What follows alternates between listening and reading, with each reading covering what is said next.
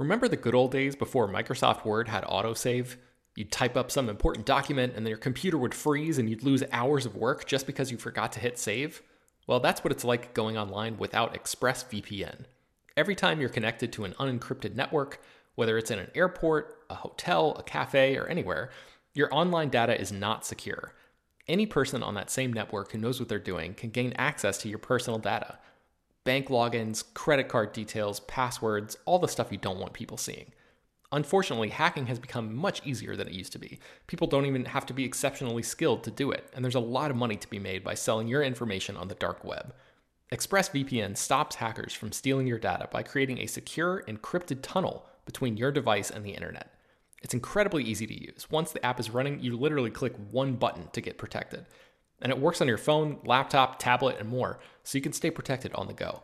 I've been using ExpressVPN for a little while now, and I can rest easy knowing my info is safe and secure. I've heard horror stories of people who've been hacked, and it sounds like a massive pain to try to get any resolution in the aftermath, so I am not interested in finding out what that process is like. Secure your online data today by visiting expressvpn.com slash slash film. That's E-X-P-R-E-S-S-V-P-N dot com slash slash film and you can get an extra three months free. ExpressVPN.com slash slash film. Hello, everyone, and welcome to Slash Film Daily for Wednesday, October 10th, 2018. On today's episode, we're going to talk about the latest film and TV news, and in our feature presentation, we'll talk about visiting the set of Pet Sematary.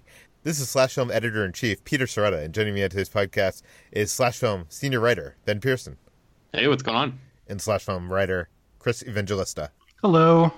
How's it going, guys? It, it, it is officially the hump day of the week, and uh, it, news isn't really stopping, is it? Um, let's let, us let us jump into it. With uh, yesterday, it was reported that Annapurna was dropping out of the untitled Fox News movie, and we, we heard it was over budgetary problems. And now we have learned a little bit more about this, and it's kind of depressing news. Ben, tell us about it. Yeah, it sounds like things at Annapurna Pictures may be a little bit more dire than anybody thought. So, this company launched in 2011, and uh, Megan Ellison, who's the daughter of Larry Ellison, who's a billionaire who founded a company called Oracle that uh, runs Java and all sorts of uh, things that are in the background of all of your computers. Like, Megan Ellison is super rich and has been sort of like a savior for auteur driven filmmaking ever since she launched Annapurna Pictures because she's basically been backing all of these visionary filmmakers and giving them financing to make the movies that they want to make that traditional studios would probably uh, have a problem financing. So movies like The Master and Spring Breakers and Zero Dark Thirty and The Grandmaster and Everybody Wants Some and uh, tons of great films over the past few years have come through Annapurna Pictures. But now uh, a new report at the Wrap says that the company seems to be in some financial trouble, and that might uh, explain why they had to walk away from not only this uh, untitled Fox News movie that you just mentioned, but also a Jennifer Lopez film called The Hustlers at Scores, which they also sort of parted ways from yesterday.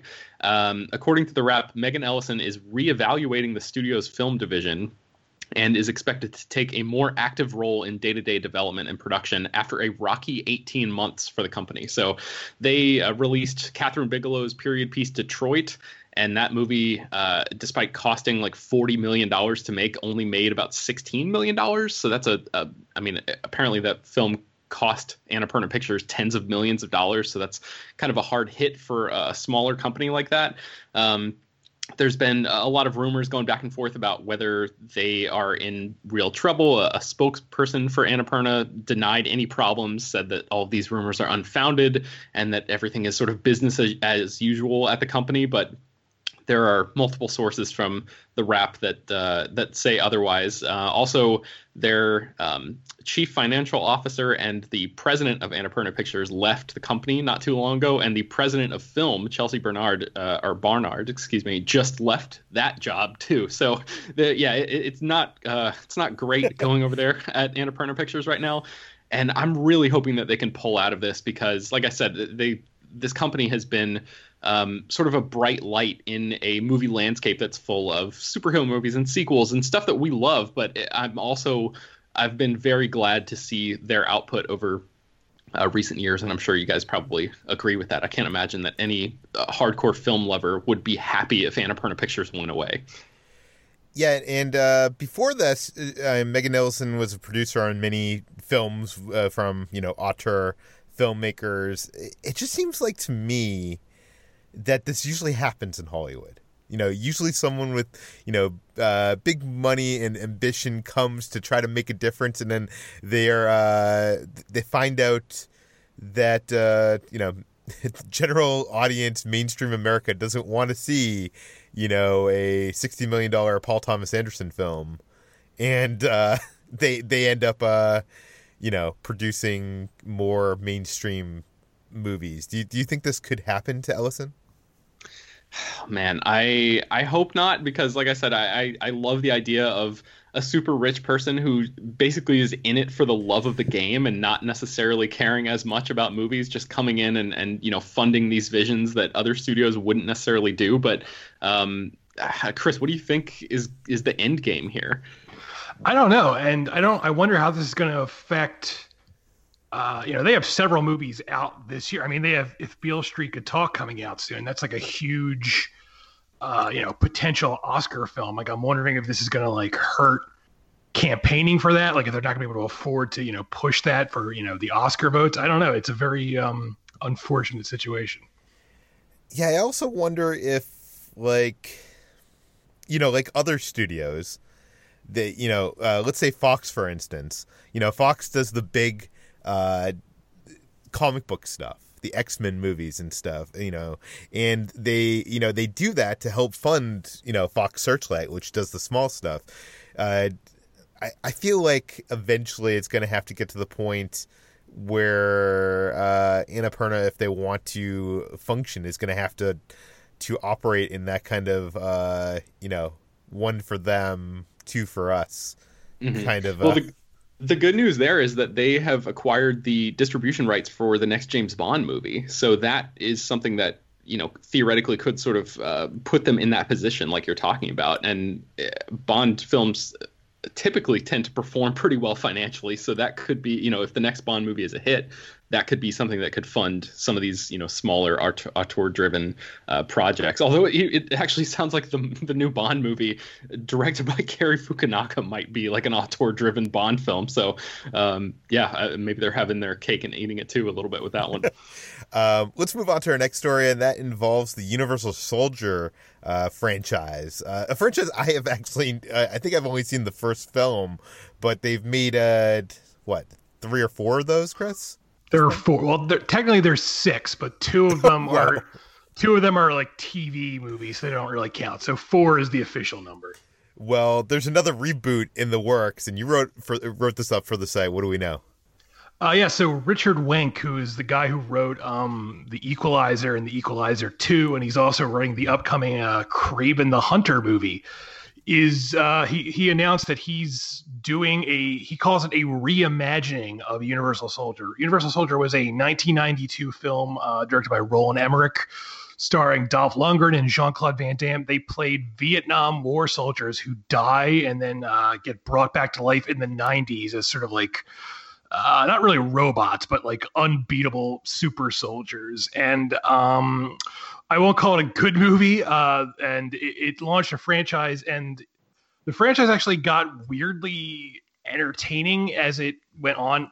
Part two isn't very good, but part three and four are surprisingly weird and uh, very well directed and action packed.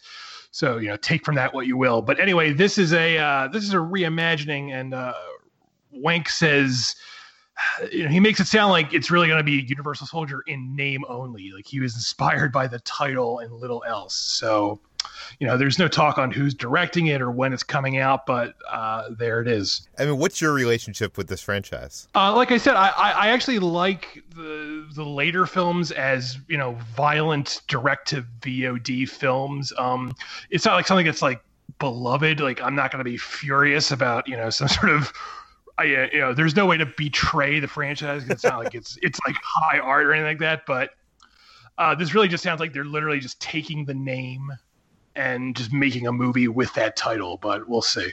I think I've seen all of them. Oh, you have? actually, Okay. like even the TV ones. Because my friend and I, when we were in college, we were like, "All right, let's just do it. Let's marathon all of these Universal Soldier movies." And it was a terrible experience because they're mostly really, really bad films. But, uh, but I and Wait, actually, wait, wait, wait, wait a second. So you decide this, and then you get through like one or two of them. At what point don't you like? uh, Why didn't you say like, you know, let, let's stop here? I don't think we I need think to go it was further. like I don't know. I think it was some sort of like uh, internal competition between the two of us, like who could outlast the other. And in watching these, if we could make it to the end, it was like a challenge kind of thing. I don't know. It was really bad. I, I actually I take that back. I don't think I saw the most recent one, but I definitely saw Universal Soldier uh, Day of Reckoning, the 2012 one. And I agree with Chris. That one is like surprisingly well directed, and it seems like uh, you know people who are into um, super, uh, you know, the direct to DV, uh, direct to video uh, action market with anybody who knows who Scott Adkins is, basically, uh, those people will probably really appreciate that film because there's a ton of action in that movie. That's um, it's way different than the first film. Okay, let's uh let's move on to our next bit of news, and this is involves that uh, streaming service that we talked about I think last week from Jeffrey Katzenberg and Meg uh, Whitman. This is a streaming service that's going to concentrate on short form content under ten minutes or less, I believe. Uh, they have racked up a whole lot of uh, big name auteur filmmakers to develop content for this, and uh, they even have a new name. Ben, tell us about it. Yeah, so it was formerly known as New TV. Uh, you may have heard us talk about that in the past. That, that now, was a horrible idea, for a name. Like, uh, they must have come up with something better, right? Oh, they came up with something, Peter, but it's certainly not better. It's called Quibi, Q U I B I, which is short for Quick Bites, as in quick bites of content. Uh, this is a laughable that name, is going to be so popular with the millennials. You can, you I can just hear them talking about Snapchat and the Quibi, checking up on the Jesus. Quibi. I mean, like uh, so. Uh, Jeffrey Katzenberg and Meg uh, Whitman, the CEO of the company, um, they announced this at the Vanity Fair New Establishment Summit, which is like a uh, basically like a, a conference that's been going on recently and there's tons of streaming news that has come out of this but I, I guess on the stage meg whitman said like jeffrey katzenberg loves the name. He can't stop saying Quibi. i'm like he's probably the only one. He must have fallen in love with this name and just convinced everyone to go along with it because uh, this is like Qwikster all over again. Like i can't imagine anybody thinking that this is a great name for a, a streaming platform. But anyway, they decided to go with it. So, uh, in addition to unveiling this name, they actually revealed the names of a few more collaborators that are going to that are going to be producing content for this network when it. Um, I guess it's supposed to uh, launch sometime in 2019. So we already knew that Sam Raimi was announced, and I think Chris talked about that on a recent episode about how he's uh, Raimi is developing a, a show called 50 States of Fear, which is going to highlight the scariest folklore from each state in America. But there are a few other names that came out today. Jason Blum, the producer of movies like Get Out and Halloween, is working on a show called Wolves and Villagers, which Jeffrey Katzenberg described as Fatal Attraction 2.0.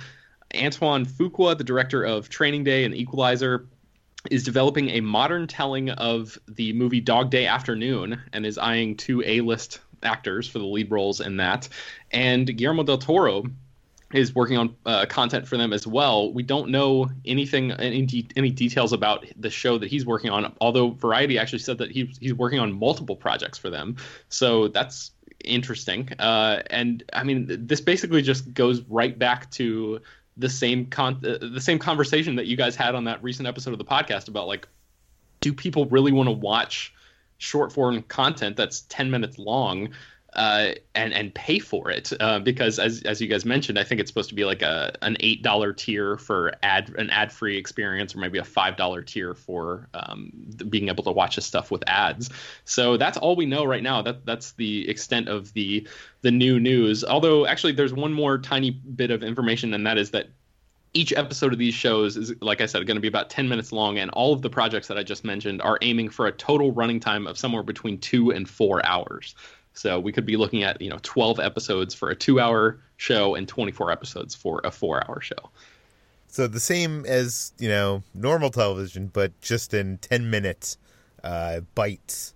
Uh, are, are, do these names get you excited for the service, Ben? I mean, Del Toro is certainly somebody who I think all of us are, you know, we raise an eyebrow anytime a project gets mentioned with his name attached to it. But he's also, you know, notoriously one of the most busy people in Hollywood, and he always is attaching himself to projects that never actually come, you know, come to fruition. So I, I, I think of all of these, I wouldn't be the least amount, you know, the least surprised if uh, that one never happened or the ones that he's associated with.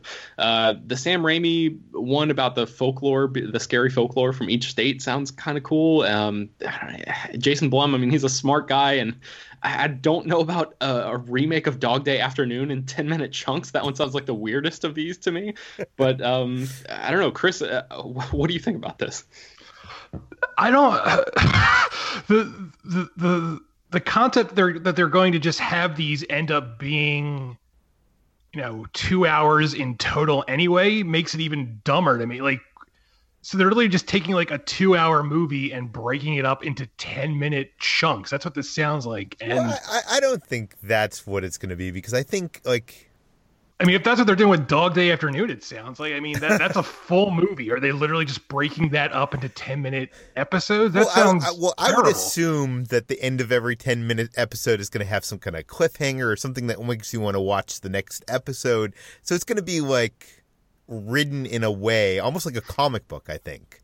Uh, like to me, this sounds like watching a movie and pausing it every 10 minutes to go to the bathroom and then you come back and hit play and that just sounds awful yeah because peter if it's the way that you're talking about they're going to have to basically like re they're going to have to come up with a new form of screenwriting where it's like the acts are so much shorter than they are in a traditional piece of storytelling. You know, um, yeah. I mean, I guess that's that could be what well, they're doing. Well, there is um there is a whole popular thing in screenwriting called the the the uh, sequence approach.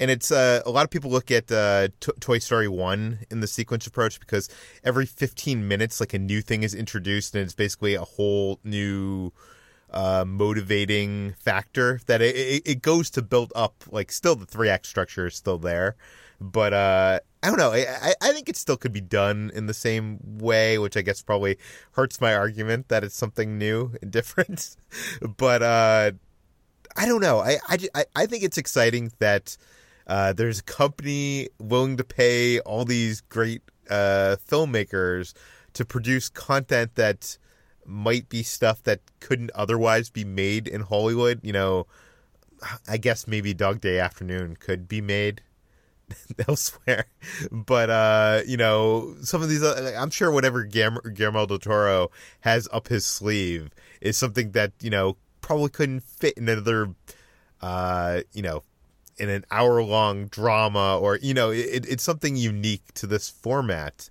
My big problem with this, I think, is the big problem I know both of you have with this is that you have to pay to watch it, and you know there's so many uh, streaming services coming out, and we're gonna have to be paying for all of them. I feel like a lot of people are. Uh, I feel like a lot of these companies are missing out on this whole freemium concept where you know we can watch it for free with ads supported, and then pay to you know avoid the ads or you know get the content early or something like that. And I feel like something like this these filmmakers' names and even Dog Day Afternoon, uh, you know, franchises like that. Uh, is that a franchise? I guess it's not a franchise because it's only no, one film. IP yeah. like that is not enough to get people to to pay five dollars a month.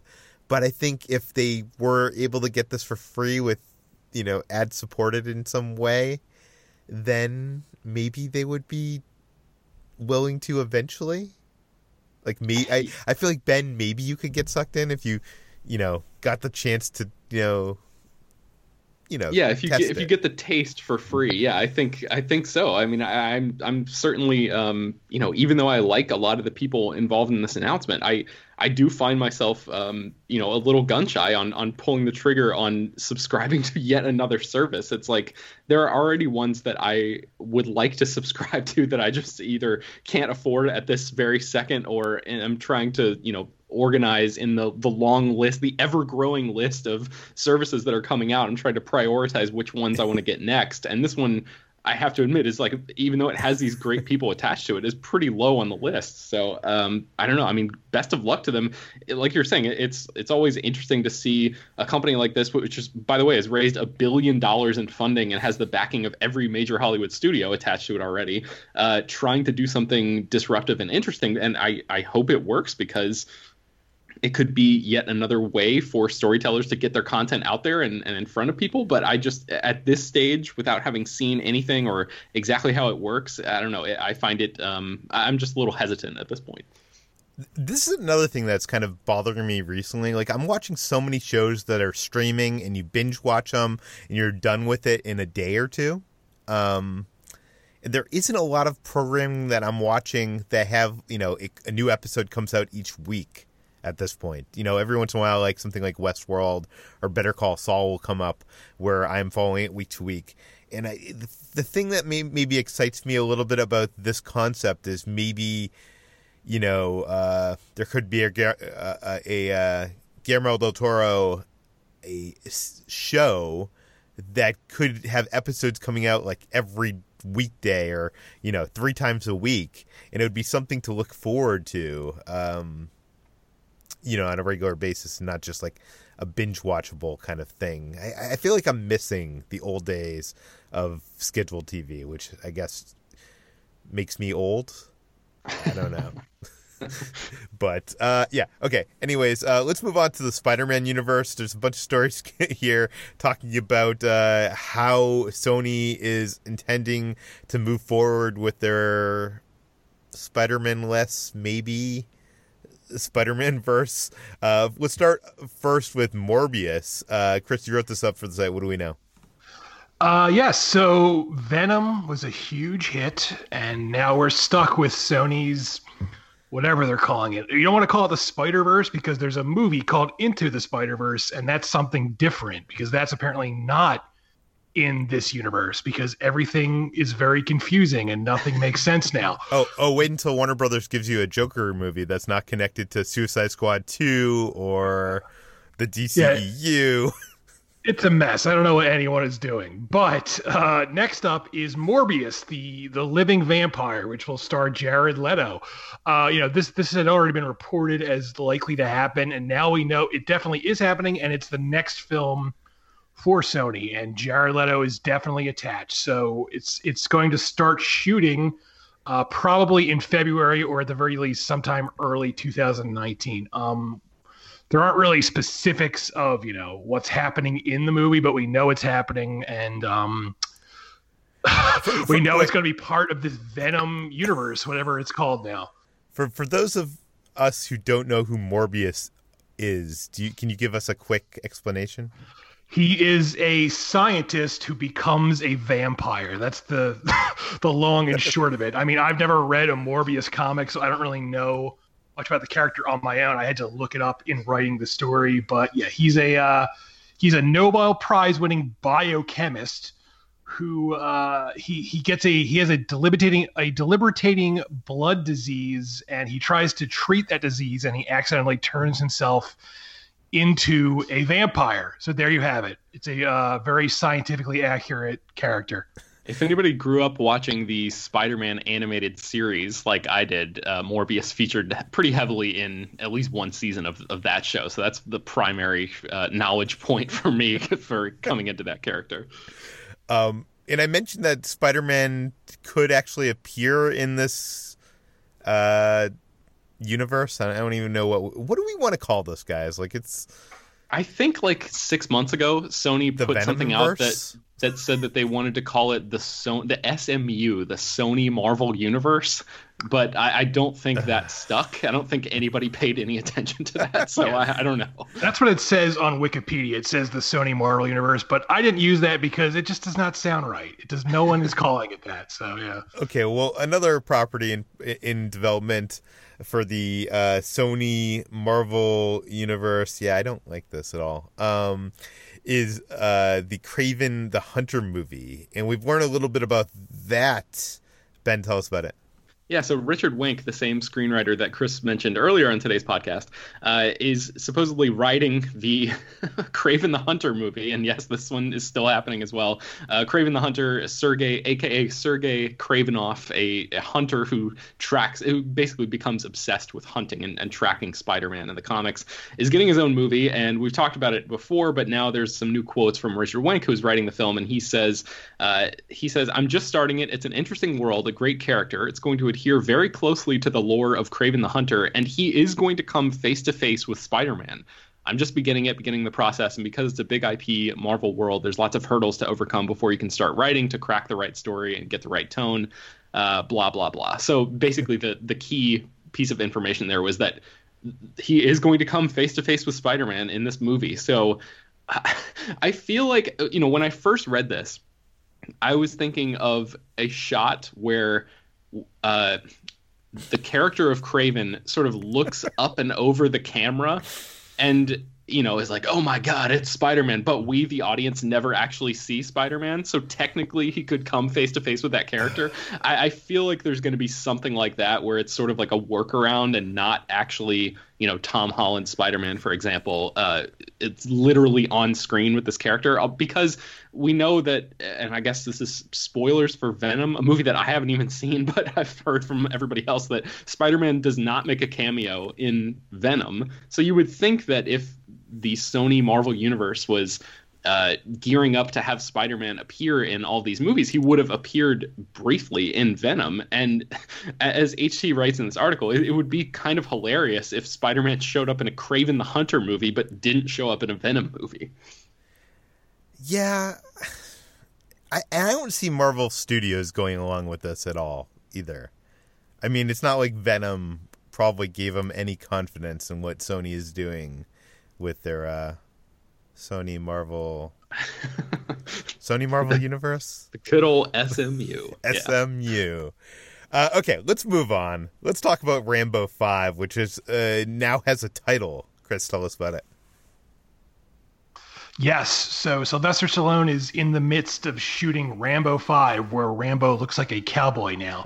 And the movie is titled officially Rambo 5 Last Blood. And this makes sense because the first Rambo movie is called First Blood. It actually doesn't even have Rambo in the title, it's just called First Blood. And Rambo 2 is called Rambo First Blood Part 2. So uh, it looks like this the series is now coming to an end with this film, which um, uh, has Rambo taking on uh, a Mexican drug cartel. So uh, make make of that what you will. I I uh, I have a bad feeling this is not going to turn out that well, but we'll see.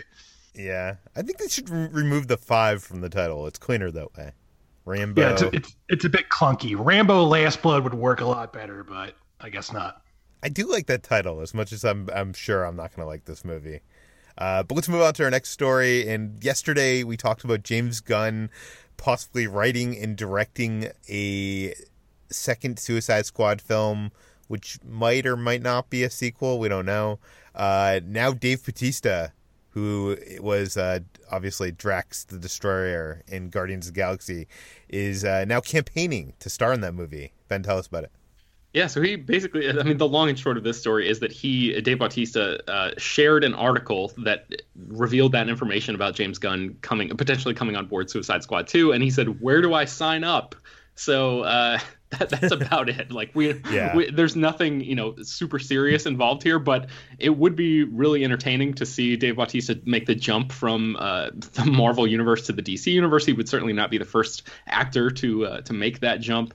Um, Bautista, of course, has been very very vocal in his support of James Gunn ever since Gunn was fired by Disney, and uh, he was you know he, he's basically been the most um, vocal of yeah. the Guardians cast uh, in, in, support of his director because and you know for good reason James Gunn uh, took a chance on him and and gave him the career that he has right now. Uh, obviously, Bautista was a, a wrestler beforehand, um, but you know there were some big name people who were auditioning for Drax the Destroyer. I remember seeing photos of Jason Momoa from Game of Thrones uh, trying out for that role, and um, Gunn ended up uh, liking what Bautista was doing with that part, and and that role has completely changed his uh, career trajectory. So uh, it's not surprising that he would be so supportive of uh, of his friend and director. So I, I don't know, Peter. Do you we, want to see Dave Bautista in Suicide Squad too?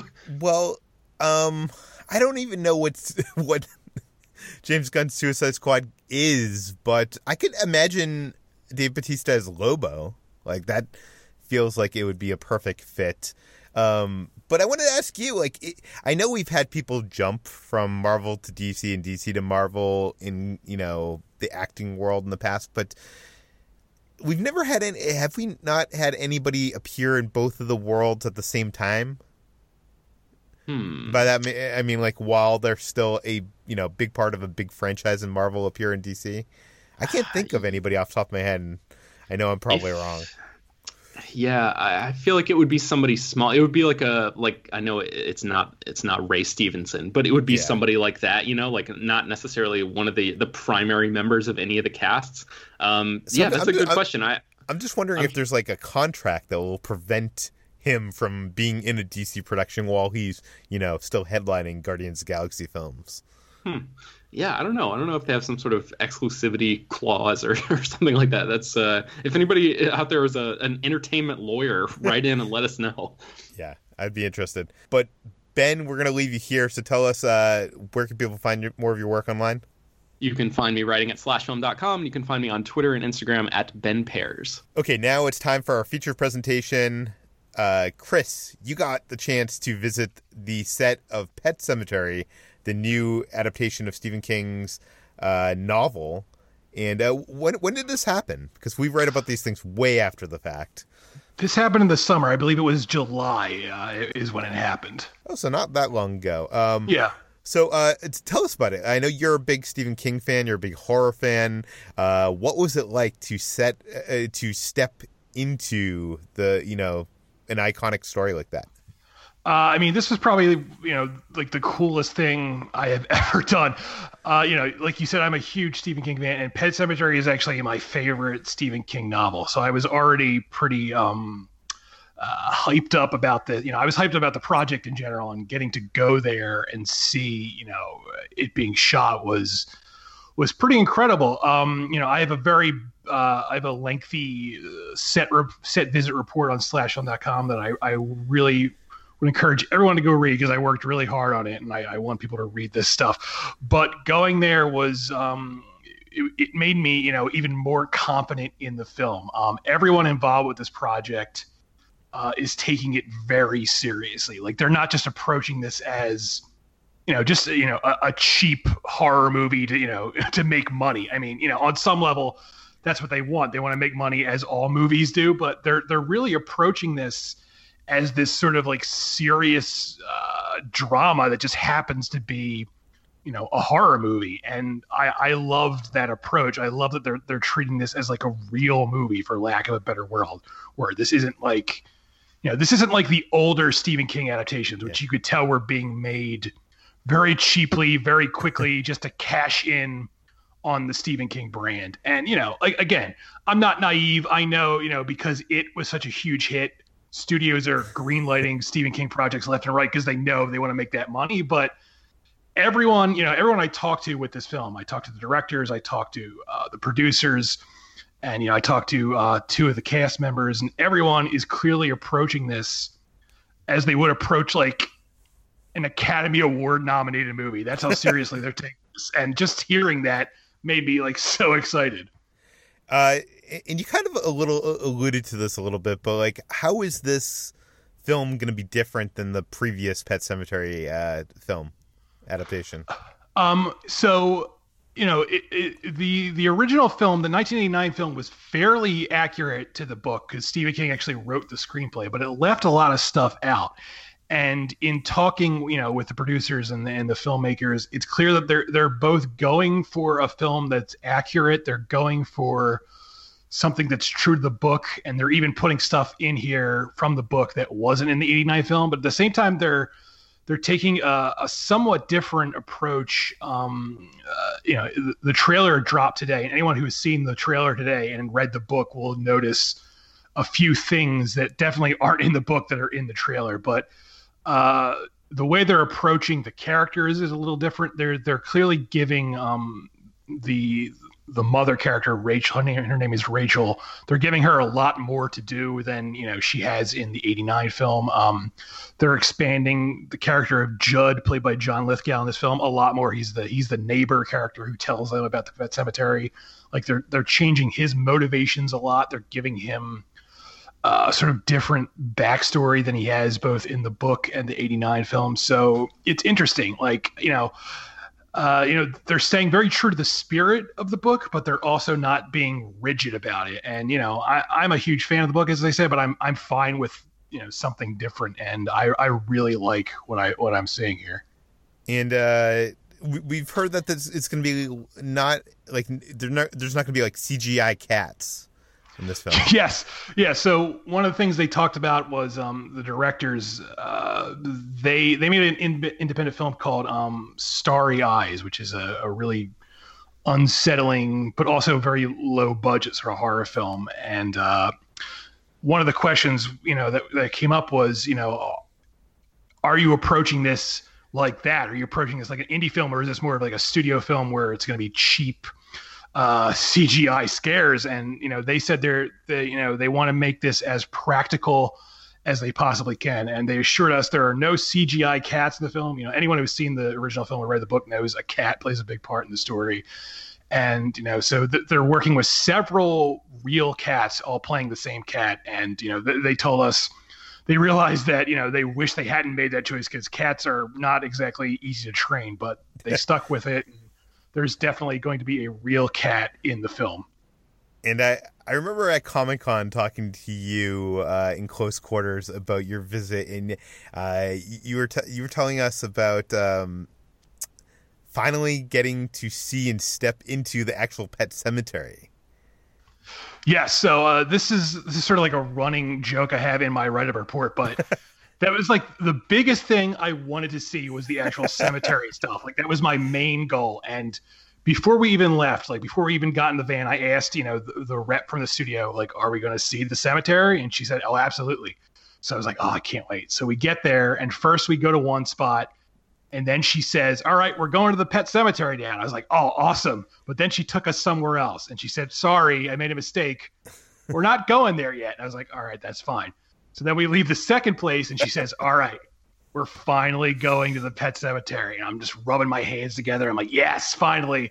But then she took us somewhere else, and she said, "Sorry, I made a mistake again." And at this point, I'm starting to think like, "Oh, she's just lying, and we're never going to see the pet cemetery." But finally, near the end of the visit, she took us to the cemetery, and you know, um, you know, we got in a golf cart. We drove down this dirt road in deep into the woods. Like it's all really in the woods. It's not like a set. It's not like on a, a sound stage. It, they really built the cemetery deep in the woods in you know this rural area of Ontario, and uh, just you know stepping into the cemetery, it was, it was like a religious experience for me. It, it like took my breath away because it looks real. It looks like a real pet cemetery that you know local kids made. Nothing about it looks fake. Nothing about it looks like a set and it's just there in the woods and it looks exactly like you picture it when you read Stephen King's book. So it was it was definitely it was definitely worth the wait and it, the fact that it came near the end of the visit actually made it sort of even more special because I'd been waiting for it all night and we finally saw it and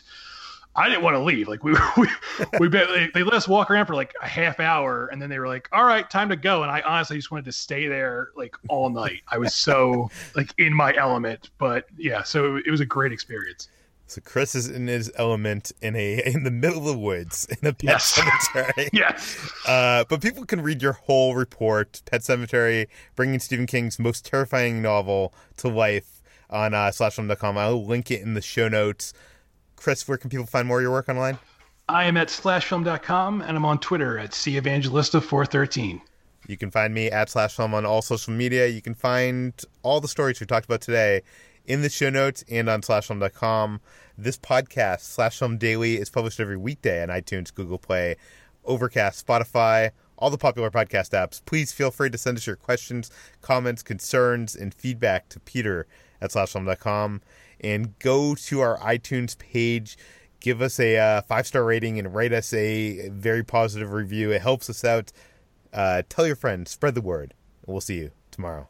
So if if like Guillermo del Toro announced that he was adapting a Stephen King novel for this uh for this service. Uh, what is the service called again? I already was it Quibi. I think it's Qui- called Quibi. I, Quibi. yeah. I can't say it without laughing. Uh, would you pay the five dollars to watch? I think I would cheat and I would email Quibi and I would say, "Hello, I'm a journalist. Please give me a free screener of Guillermo del Toro's pet, whatever it is, Stephen King series." But no, I don't. I So, really so don't know. basically, the thing that could get you to subscribe the most wouldn't even get you to subscribe. yes, yeah, pretty much. I would still cheat. So yeah, no. This is the story of the one. As head of maintenance at a concert hall, he knows the show must always go on. That's why he works behind the scenes, ensuring every light is working, the HVAC is humming, and his facility shines. With Grainger's supplies and solutions for every challenge he faces, plus 24 7 customer support, his venue never misses a beat.